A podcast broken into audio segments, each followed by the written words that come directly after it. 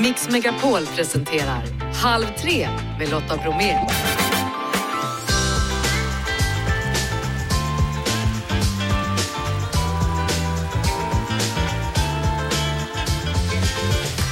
Hallå där och varmt välkommen till ett nytt år och till Halv tre-studion. Nu är vi tillbaka, hoppas att ni har ett, haft ett skönt lov, en skön vila, det har vi, så därför är vi extra taggade dagen till ära. I dagens mix, nyårslöftena, hur går det egentligen? Det blir tips om du tycker att det är svårt. Ikväll så är det premiär för Farmen, hör Anna Brolin om såväl ankor som kor. Civilplikten, nu återinförs den. Vad betyder det? Ja, ni vet mer efter klockan 15. Janne Schaffer och Lasse Åberg har en gura ihop. Nemo Hedén, poddaren, släpper en bok om beroende. Hör honom vid halv fyra. Det blir också poddtips och självklart också vi presenterar vinnaren av Mix Megapols fjällkalasbiljetter. Blekinge är det som är dagens landskap, men vem är det som vinner? Du hör efter 16. Nu kör vi! Halv tre är du lyssnar till kanalen är Mix Megapol och jag heter Lotta Bromé och än en gång varmt välkommen. Det säger jag också nu till David J.P. Phillips. Hallå! Tjena Lotta! Eller David som du vill heta fast du har ett engelskt efternamn. Mm, passar ja. perfekt. Du, det är ju en kittlande tanke där att, att ge sig själv ett nyårslöfte men de spricker ju ofta. Det sägs att ungefär 50-50 att man lyckas hålla det. Wow, det är, det är en optimistisk studie skulle jag säga. du tycker det? ja, hur, hur, kan man göra egentligen? Vi tänkte prata om det lite nu. Är det bra, om vi börjar i den ändan, att ha nyårslöften? Ja, men det, det, men det tycker jag, om man gör rätt. Alltså vi har så mycket prestation i vårt liv i övrigt, så jag vet inte om vi ska lägga på speciellt många lager av mer prestation. Men det finns typer av löften man kan göra som ändå skapar resultat, men inte eh, liksom, kräver prestation. Vad tänker du på då? Eh, alltså jag älskar att leva efter ett temaord, så man väljer ett ord det året. Så förra året så valde jag hälsa och då liksom, i mina beslut så kunde jag fråga mig själv, leder det här mot en bättre hälsa? Året innan det så hade jag äventyr. Kommer det här beslutet att leda till mer äventyr eller mindre äventyr? Och det tycker jag är häftigt. Och vad har du för ord i år undrar man ju då? Oj då. Det, eller det, får man inte veta det? Det är kul Lotta, det är kul. Att är det ha kul? kul? Ja, då kan jag fråga sig, kommer jag ha mer kul när jag tar det här beslutet? Jag tror jag. Ja, och det är därför jag är här med dig, eller hur? Precis. Men du, alltså, ska man tänka att man gör det mer för sig själv eller mer för andra? Jag, jag kan uppleva att resultatet kommer ju bli någonting som alla får uppleva. Om jag har mer kul så tror jag mina barn kommer att uppskatta mig mer som, som pappa. Mm. Mm. Men hur, hur, stor risk är det att det blir ihåligt då? Att du bara sitter där och har kul hela tiden fast alla runt omkring det bara är halvdöda och bara känner usch vad ont jag har i min fot och du bara det är kul. Foten i kläm, jajamensan. Man kanske inte behöver ösa så hårt men eh, det, det, det, brukar smitta av sig. Mm. Ja, ja. okej. Okay. Men frågan är då, hur ska man arbeta med det här? Ska man arbeta långsiktigt eller ska man ha delmål? Ja, Alltså, eh, bevisligen så vet vi att delmål funkar bättre när man sätter upp mål. Mm. Eh, men säg, förra året så frågade min son mig så här, du kan inte vi ta en roadtrip? Och jag sa absolut, vart vill du åka? Eh, då tänker jag någonstans i Sverige. Han säger Paris. Och säger vi har fyra dagar, fixar vi Paris? Och så gjorde vi det, för jag ställde mig frågan, kommer det här bli ett äventyr eller inte? Mm. Um, och det är ju ett delmål.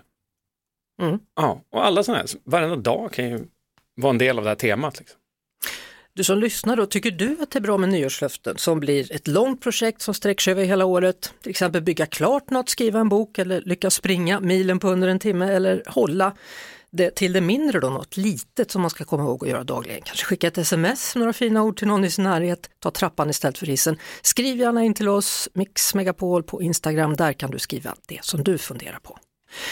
Eh, det finns en studie då som gjordes för några år sedan av en psykolog vid Stockholms universitet som visar att mål som uttrycks i termer av närmanden snarare än undvikanden visade sig ha större framgång. Alltså istället för att lova sig själv att stressa mindre bör man komma på vad det är man borde lova sig att göra mer så att man får ner stressnivån. Mm. Does it make sense? Förstår du? Det tycker jag, absolut. Om man har ett negativt språk i skallen, det, det tror jag inte främjar någon nästan. Nej, så Nej. Hur, hur ska man tänka då i ett sånt fall? Oj, jag ska bli mer närvarande. Jag vill vara mer närvarande. Jag vill skapa mer äventyr i mitt liv. Jag ska se hälsa som någonting jag kan göra precis varenda dag. Det är inte bara att gå på gymmet. Ja, istället för att jag ska bli mindre sjuk eller jag ska bli mindre sjuk. Ja. Mm. Mm. Alltså, finns det knep som vi kan lura hjärnan med då? Som istället för att tänka på det negativa vända samma sak till något positivt. Mm, I början kan det vara svårt för den som är van i ett mönster av att se negativiteten. Men annars så kan man bara komma på sig själv att oj, nu hade jag en negativ vinkling på det där. Undrar hur jag kan vinkla det mer positivt för mig själv. Mm. Ett, ett, ett, superviktigt tips är också att vi glömmer så lätt bort mål. Hur många tror du i december, slutet av året, kommer komma ihåg vilket nyårslöfte de gav sig själv? Det är så sällan man kommer ihåg det. Tror du? Ja. Men inte om det är typ sluta röka, då minns man väl? Om det är sådana här enorma, men då kanske man till och med har velat glömma det, för jag tror inte siffran är 50 procent som den där studien visar. Jag har sett studier som snarare tyder på 97 procent. Det jag skulle komma till hur som helst är att sätt eh, dina mål, sätt upp dem på en tavla där du vaknar upp på morgonen. Mm. Så att varje gång du vaknar upp så ser du målen. Och så låter du det bli en påminnelse så du hela tiden tänker och kommer på och håller dem levande för dig själv. Gud vad stressande. inte om de är fantastiska. Nej, jag vet. jag vet. Men, men alltså, eh, eh, kan det finnas en poäng med att, att det finns en tradition av att det här gör vi på nyårsafton och då blandar man in dem runt omkring? Gud ja, ja, ja. absolut, ja, ja, sociala ansvaret. Absolut. Hur många, jag, tror, jag har sett så många som har gått in i träningar och lagt ut så här, det här är mitt mål, om fyra månader ska jag se ut så här och då känner man ett socialt ansvar. Det är starkt. Ja, men samtidigt då, alltså, om, man, om man har det i, i, i tysthet och mm. bara för sig själv, då, då mm. slipper man ju misslyckas. I alla fall offentligt, så vilket, vilket är bäst då? Det kanske beror på vem man är. Det är nog individuellt, ja. Sen så vill jag komma tillbaka till det här med prestation. Jag tycker det är för mycket prestation i samhället i allmänhet. Alltså, mm sätt ditt temaord, eller sätt fem temaord. Ett för familjen, ett för dig, ett för professionellt, ett för dina vänner, ett för livet. Sätt upp det på den här tavlan och så lever efter det under hela året. Mm. Alltså det är så många beslut, det är så många förändringar som sker med små förändringar varje dag istället för en stor förändring. Är, man lurar sig själv om man tror att man ska förändra sitt liv på mm. en dag. Om man nu lyssnar då och känner att man har misslyckats med sitt nyårslöfte mm. redan. Aj. Ja. Det var inte långt. Vad har du för tips? Vi har ju ändå hela 2023 på oss, eller? Oj, ja. Alltså det som är intressant är att eh, eh, nästan alla våra lärdomar som vi verkligen tar till oss är från smärta. Mm. Och se då inte nederlaget som ett, ett nederlag utan se det som en, en möjlighet till lärande, någonting som du kan ta med dig för att lyckas bättre nästa gång. Mm. Att slå ner på sig själv, det är vetenskapligt bevisat det sämsta du kan göra för dig själv som människa. Se det istället som att jag försökte då, det blev inte helt rätt, då gör jag så här nästa gång. Mm. Det gick inte, men då gör jag så här och sen så gör vi det bättre nästa gång. Och till slut så lyckas man. Och till slut så lyckas man, ja. Momentum, små, små förändringar hela tiden för resten av sitt liv. Mm. Mm. Lycka till med ditt ord. Ja! ja! Det ska vara kul. Jag vill veta vad ditt är. Mitt är hälsa. Mm. Då ses vi nästa år Philips. så checkar vi av det. Det gör vi mm, absolut. Mm. Tack för den här gången. Hej Lotta! Halv tre med Lotta Bromé på Mix Megapol. Hörrni, ikväll, ja då är det premiär för Farmen igen. Alltså grejen är ju att jag är ju född på landet. Jag har åkrar precis bakom mig men jag har liksom aldrig levt livet på en bondgård. Däremot så har jag träffat många kor i mitt liv.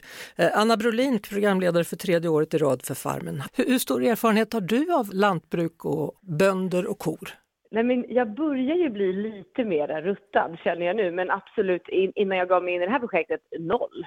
Alltså totalt asfaltsbarn är jag och eh, pollenallergisk och pälsdjursallergisk och började liksom gråta första gången mina föräldrar tog med mig in i en laggård. Så att eh, där har du mig. Varför grät du då? Vad var det som hände? Det luktade väl illa. Jag var två eller tre år. oj, oj, oj. Men, men ja. nu då? Klarar du av att göra det nu i samband med inspelningarna när det handlar om jobb? Jo, det tar ju liksom fler och fler steg måste jag säga. Men jag trodde ju verkligen att det var, det var lite undrade om de menade allvar när de frågade mig från första början. För jag är liksom lite djurrädd också och det har jag ju liksom fått utlopp för i tv, direktsänd tv. Att det var en anka i vår studio som, jag, som jagade mig och eh, jag var liksom orimligt skraj för den bara någon vecka innan de frågade mig. Jag tänkte att de, de kan omöjligt ha sett det här. som frågar mig om jag ska ta mig an det här jobbet. Ja. Men jag har blivit otroligt eh, ja, men fascinerad av det livet, av det enkla livet. Det finns ju en klimataspekt som eh, jag tycker är ganska så skön att mm. känna i det projektet vi jobbar med nu, att man återanvänder precis allting. Det slänger inga sopor. Det är tillbaks till liksom basics. Ja, det är också väldigt skönt att slippa mobiltelefoner kan jag tänka. Ja, alltså nu har ju jag det fortfarande, inte, inte under inspelningen, men de som är där, det är nästan den kanske största förändringen man gör. Alltså digital detox. Och det känns också på så relationerna som utvecklas där. Att nu för tiden så har man ju inte den sträckan på sig att prata så länge innan du blir avbruten som de människorna har som kliver in här. Och det känns som att det gör ju att de kommer varandra närmare än kanske någon de har pratat med på tio år. Mm. Man ska ju leva då som det vore på 1800-talet då på en bondgård här och så är det människor i olika åldrar. Vad jag har förstått så, så är det kärlek i det här programmet också nu, även om bönder inte söker en fru. ja, det, ja, tänka sig. Eh, ja, men lite, lite kanske kan uppstå då och då. Eh, det är inget datingprogram, det är det ju verkligen inte. Men oväntade vänskaper tycker jag att man får uppleva varje säsong. Mm. Och lite kärlek eh, i någon form. Det kanske också har att göra med att man, ja, man blir satt i en situation där det inte finns massa digitala störningar. Det, det, är också intressant tycker jag då med det här programmet att deltagarna är i så olika åldrar. Man är mellan 25 och 68 år i år. Det är kul att man kommer över generationerna. Ja, och det känns ju som någonting som vi kanske borde bli bättre på i Sverige överlag kan jag känna. Att det är så otroligt ålderssegregerat hur man umgås. Mm. Och det är ju eh, verkligen en stor del av, av charmen med det här programmet också, att det är så otroligt mycket olika människor som ska komma samman. Och ja, sen så ska man ju leva ihop på ett helt annorlunda sätt. Och den mentala utmaningen är nog den största.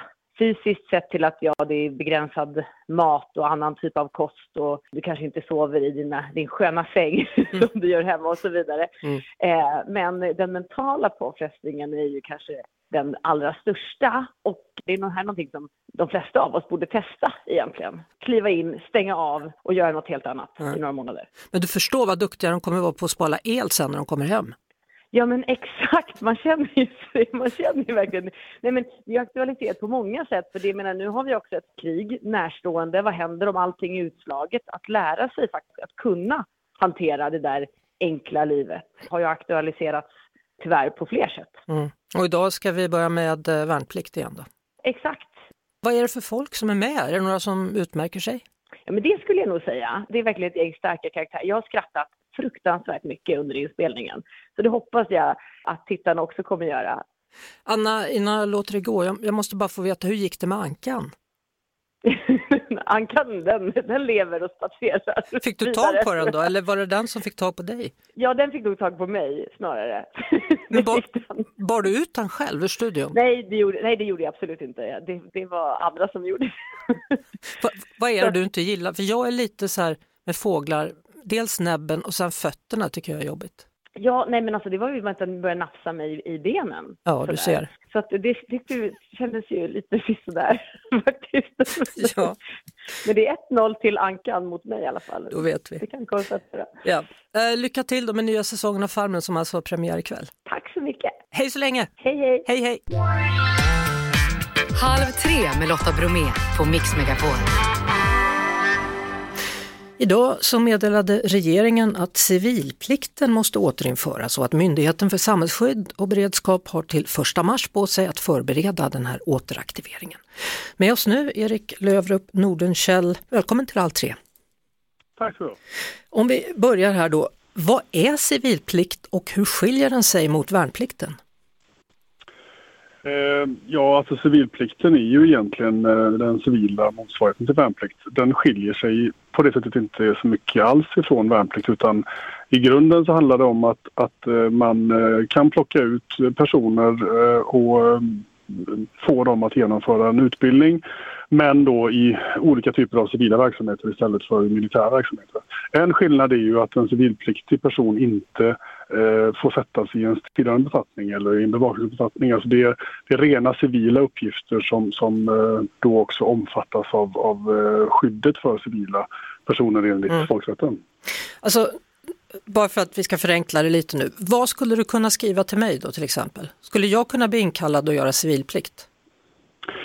Eh, ja, det skulle du egentligen kunna bli då. Eh, sen så är det naturligtvis så att i det uppdrag som vi förväntar oss att få nu kommande vecka så handlar det om att eh, det i första läget eh, vi ska hitta personer som, som redan har en bakgrund och kunskap om kommunal räddningstjänst. Ehm, och det, det, är också lite speciellt med civilplikten. Det finns en möjlighet att att identifiera personer som redan på grund av att de har jobbat med det här tidigare eller har gått en utbildning redan kan eh, Mm. vissa saker och att man då egentligen inte behöver ge dem någon speciellt lång utbildning utan att man bara på grundval av det de redan kan kan placera dem med civilplikt och, och att de därmed då blir, blir eh, tillgängliga i hög beredskap eh, väldigt fortare. Eh, Så ett konkret exempel kan vara någon som tar hand om barn då på förskolan eller en, en lärare och det kan vara en kock till exempel då som används. Precis så. Eh, och det som väl då är intressant är ju det att de som jobbar med det här idag, till exempel någon som jobbar som är förskolepedagog, ja den personen, eh, där kommer förmodligen att vara krigsplacerad på grund av sin anställning. Eh, utan de som det är intressant att hitta, det är ju de personer som har sån här kunskap sedan tidigare men som idag jobbar med något helt annat. Det är ju den extra resursen som man vill komma åt med hjälp av civilplikt. Men innebär det att man om man känner att man är en av de personerna ska höra av sig till er eller kommer ni hitta dem? I ett första skede här nu så har vi fått fram, eller kommer vi få fram till 1 mars på oss att, att eh, göra en analys av hur kan vi hitta de här personerna. Eh, så att det, det är väl inte kanske läge att börja ringa till oss utan vi kommer att, att försöka ta fram en, en, en plan för hur vi ska identifiera de här personerna. Eh, och som sagt, i det nuläget så handlar det om kommunal räddningstjänst enbart, inte någonting annat. Så då är det det klassiska, ring inte oss, vi ringer er. Ja, precis så. Tack så mycket Erik Löverup Nordenkäll från MSB.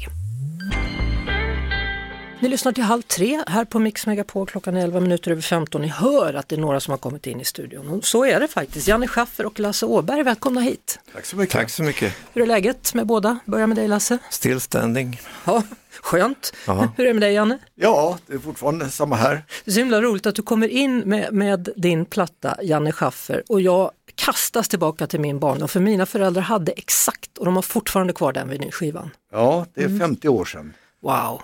Och, eh, så att jag kommer att ge ut en, en nymasterad version och fira 50-årsjubileet. Den hamnade ju, den där gjorde jag bara på lite på kul sådär. Va? Jag hade ju redan börjat som studiomusiker och spelade redan med ABBA och Gärdestad, Mm. Lill-Babs och allt möjligt. Och så när jag gjorde den där så var jag lite på, ja, det var kul att bara lite på skoj sådär. Och sen när jag kommer, jag var jag på turné i Israel med Jason och Leif Strands kammarkör och kommer hem så ligger jag på första plats på alla topplistor i sex veckor. Men det är ovanligt för en instrumental platta också? Absolut, eller? ja, precis. Hade Men- det någonsin hänt? Det vet man inte. Ja, jag vet inte men Nej. eh, man hoppas ju på instrumentalmusiken faktiskt lite Ja. framtiden. Och Lasse hade också med sig en present. Då är det Musikschaffer Text Åberg, en ny platta med bland annat Swedish House Mafia Disco. Ja, Ja, det är bra. kunde inte låta bli. Nej, det, det är bra. Hörrni, men det är inte därför ni är här, för ni är här med anledning av att det ikväll då är en stor Cancerfonden-gala på TV4 och ni vill då bidra till detta genom att förklara, Lasse. Ja, för några år sedan så blev vi, fick vi en gitarr som en slags eh, grej som vi skulle förvalta och eh, dekorera på något sätt. Och eh, då var det tappra barn som var föremålet för det här och då visade det sig att den här gitarren som eh, var en bra gitarr, den eh, kilade upp till 120 000 på en auktion. Och då tänkte jag att det här kan man nog göra om då med tricket på med Cancerfonden. Ja, Janne, om du, om du beskriver gitarren, vad, vad är det för slags gitarr och vad har ni gjort med den? Det är inte bara en gitarr, det är två gitarrer och man kan väl säga att det är en Gibson-gitarr. Det är en klassiker eh, som är jättefin, en, en av högsta kvalitet och sen är det en Epiphone, även det är en högsta kvalitet. Epiphone har jag ingen koll på, men jag har varit i fabriken där man gör den typen av gitarrer. Ja, precis. Och det är, båda två är då handmålade av Jonas Henriksson här bakom, som sitter där bakom. Och han är fantastisk konstnär. Så att det är inte bara att det är fina gitarrer, de är specialdesignade, så de är helt unika. Så om man nu blir sugen på de här, vad gör man då? Då budar man på de här och då har vi lagt till lite grann i, i vårt paket så att den där plattan som jag släppte för 50 år sedan, den kommer i nymasterad version, den kommer finnas med, det kommer finnas min box, en sångbok som Lasse och jag har gjort på Electric Bands eh, låtar och eh, en, två biljetter per, per eh, gitarr till min föreställning som heter My Music Stories den 29 september. Plus denna skiva som du förmodligen aldrig har sett Nej, tidigare. jag aldrig Det är en tysk grupp som bor i Köln som älskar ABBA-musik och jag är med och gästar deras platta. Den släpps på fredag i Tyskland. Ja. Och eh, bara för att de älskar ABBA och Sverige så heter de Gröna Lund. Ja, bara det. Ja. Jag har faktiskt sett ABBA på Gröna Lund, nu fick jag in det också. Ja. Eh, avslutningsvis, eh, Lasse, varför känns det viktigt? Jag vet att när du var här senast så pratade vi om till exempel dödens väntrum, sa du. Man är i dödens väntrum när man har blivit Ja. så gammal som jag är. Nu har man sagt att man är årsrik, det är nya. Man är inte åldring, man är årsrik. Ja. Visst är det vackert? Har det att göra med varför man engagerar sig i det här? Ja, nej, men det, alla har ju ett förhållande till cancer. Min pappa dog i cancer, min morfar dog i cancer, mina kompisar dör i cancer, det är Melander, Härenstam, jag menar det är ju Mm. mansbilden kan man verkligen säga. Så att det är viktigt. Ja, Var går man in och budar? Tradera är det väl. Mm. Som man, eh, och det går ju program då på TV4 ikväll där man kan följa med och där finns väl budgivningen hoppas jag. Mm. Utmärkt. Tack så mycket Janne, tack så mycket Lasse. Halv tre med Lotta Bromé på Mix Megapol. Nemo Hedén kommer nu i dagarna ut med en bok som heter Beroende, en bok om missbruk och vad det gör med oss och dem vi älskar. Välkommen till Halv tre Nemo. Tack så mycket Lotta. Nu är du ju inte i studion med mig utan du är hemma, då undrar man ju hur mår du? Ja, jag skulle ju komma förbi, men jag, jag känner mig lite sjuk och i de här infektionstiderna så tänker jag att det är better be safe than sorry som det kommer att smitta er. Så jag håller mig hemma idag för att för förhoppningsvis pigna till inför en stor och viktig vecka framför mig. Mm. Eh, Det är ju releaseparty då för boken. Känner du dig Ja. spänd? Ja, det ska bli jättekul. Jag, som ni sa inledningsvis så har jag en diger podd resumé bakom mig. Så det är många, mycket roliga, spännande namn och mycket kul gäster. Och det ska bli väldigt, väldigt, väldigt roligt event imorgon, om jag nu blir frisk. Det hoppas vi att det blir såklart. Ja. Du, vilken resa du har gjort från Kungsa, kungen av Tylösand till nu. Ja, det är kontraster Ja. ändå. Hur skulle du Ja. beskriva den själv? För de som inte har sett den dokusåpan till exempel. Nej, men Kungen av Tylösand var ju eh, värsta dokusåpan ever, säger många. Och det var ju 12 år sedan. Och nu idag så är jag liksom en småbarnspappa eh, som har levt nykter och drogfri i över sju år och skriver böcker och föreläser och, och kämpar för beroendefrågor. Så det är ju skapliga kontraster, men jag är superstolt över min förvandling, om man får använda ett sånt ord. Ja, det förstår jag. Alltså, men, men just det programmet där, där handlade det om att vara så full som möjligt eller? Ja, supa, ha sex, eh, vara gränslös. Ja, men det är the worst of the worst i princip. Så, så vad tänker du om det nu? Alltså jag tänker att det är väl en del av min historia på något sätt. Och, och jag har varit ganska arg på den produktionen tidigare, men nu är jag mer nyanserad och tänker väl att det, det var som det var och jag är bara glad att, att jag liksom inte eh, dog av, av allt efter. Liksom. Men, men jag har lyckats vända på det, så nu ser jag det bara som en del av min historia. Liksom. Eh, du har ju varit sju år, drygt sju år nykter då, 17 augusti 2022.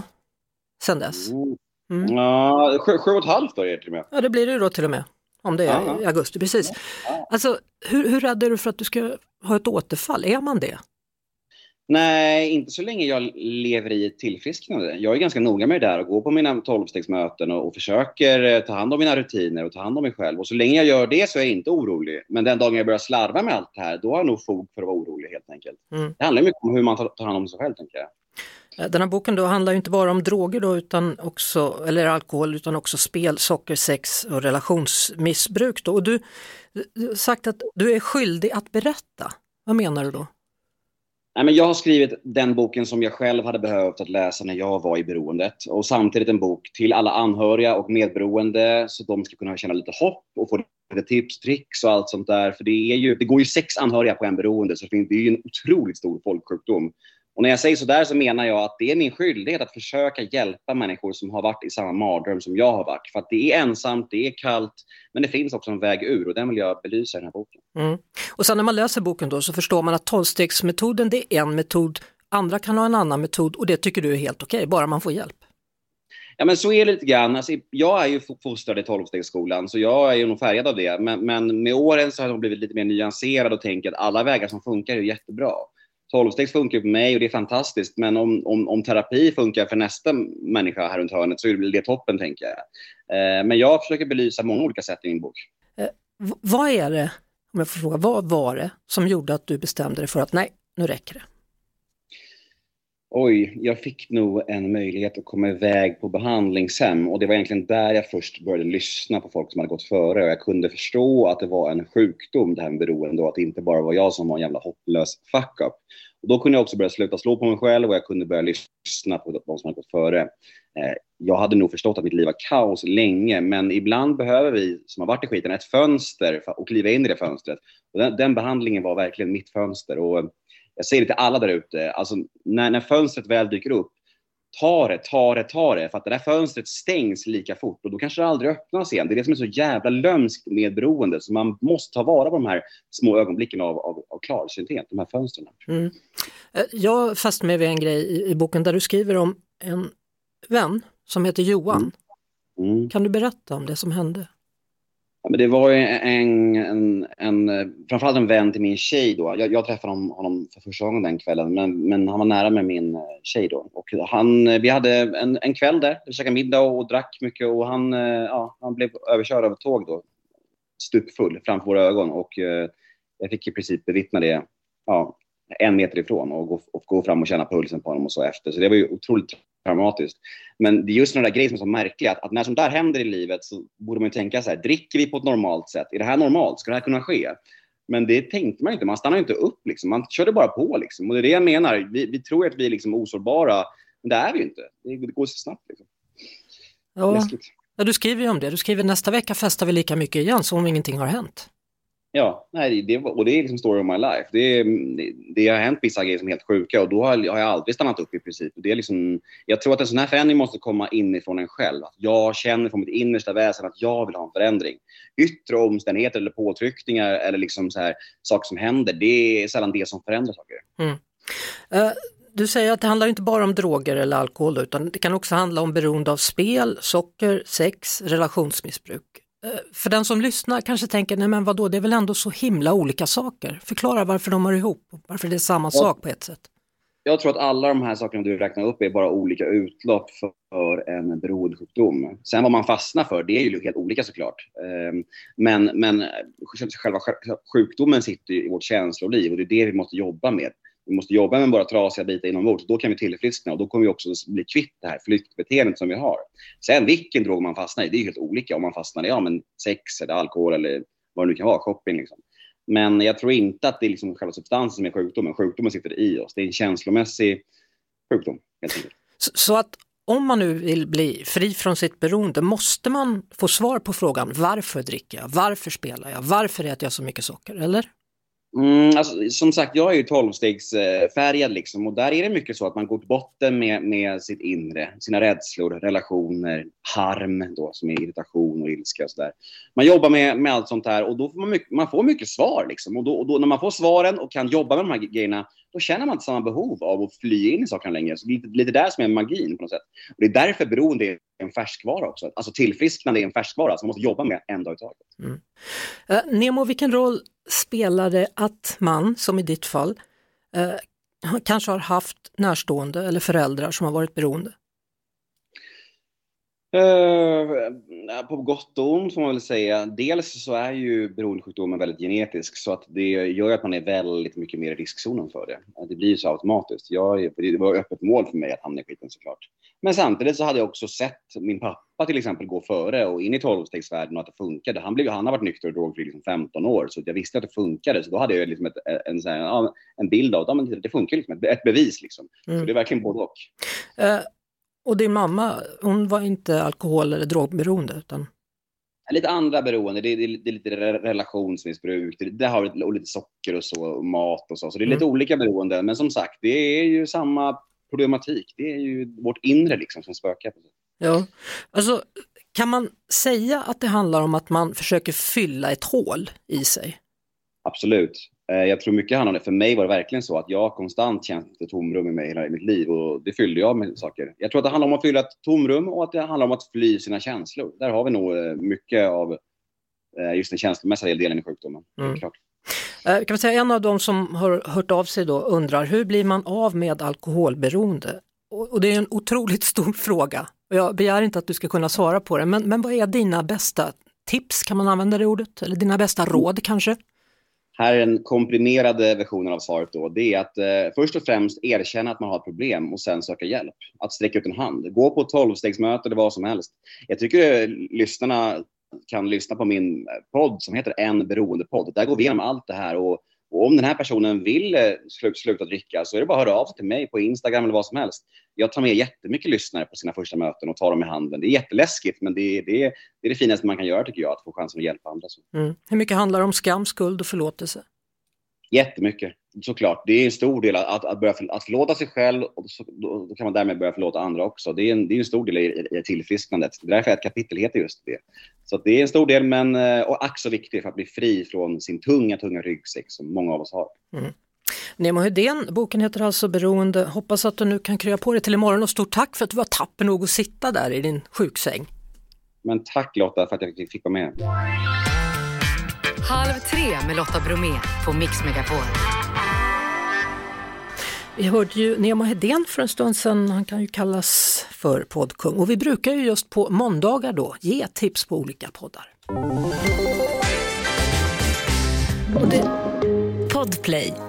Och det gör vi även denna dag och då tar vi en podd i repris, en podd som jag tycker att ni ska försöka ta och lyssna på. Och den podden heter Om det var du.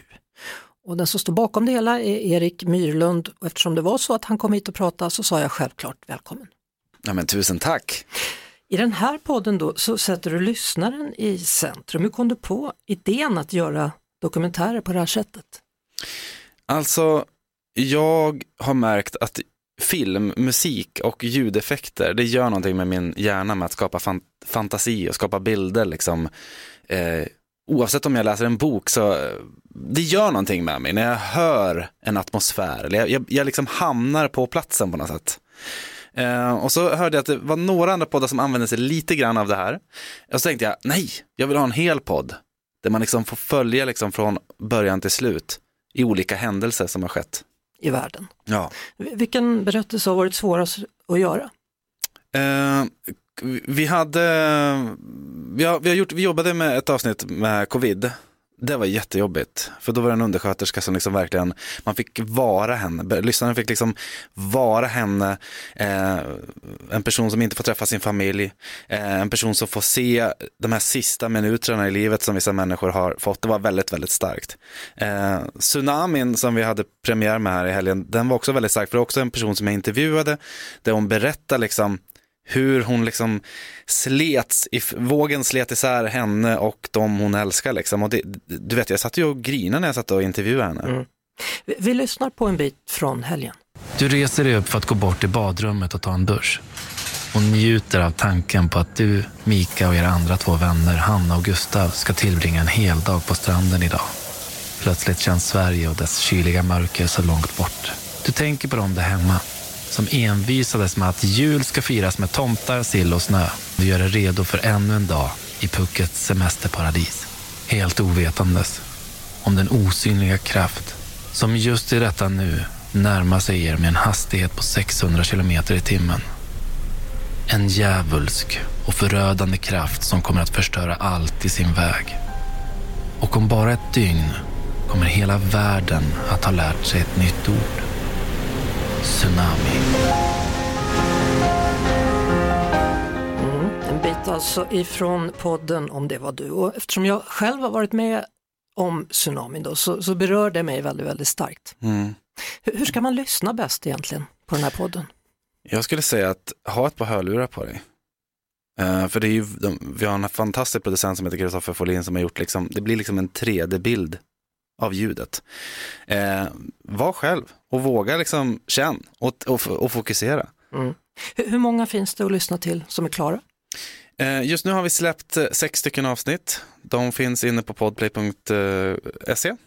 Mm, vi kommer att släppa på övriga plattformar en gång i veckan. Så vill man, det kostar ingenting att lyssna på Podplay, så det är bara att gå in där. Mm. Och 9-11 ligger ute till exempel, den har jag också hört en bit ur. Mm. Den, är, den är ju stark. Oj, oj. Ja, den är också väldigt berörande måste jag säga.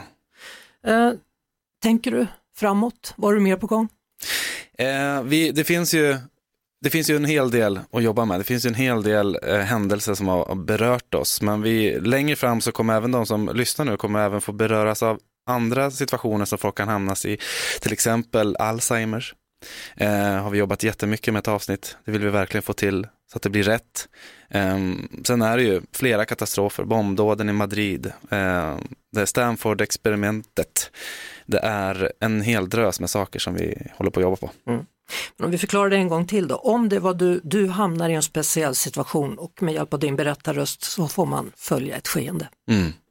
Tack så mycket Erik Myrlund, missa inte om det var du, gå in och lyssna på podplay.se. Tack så mycket. Det var det. Vi hörs såklart igen på Mix Megapol varje eftermiddag vid halv tre. Ett poddtips från Podplay.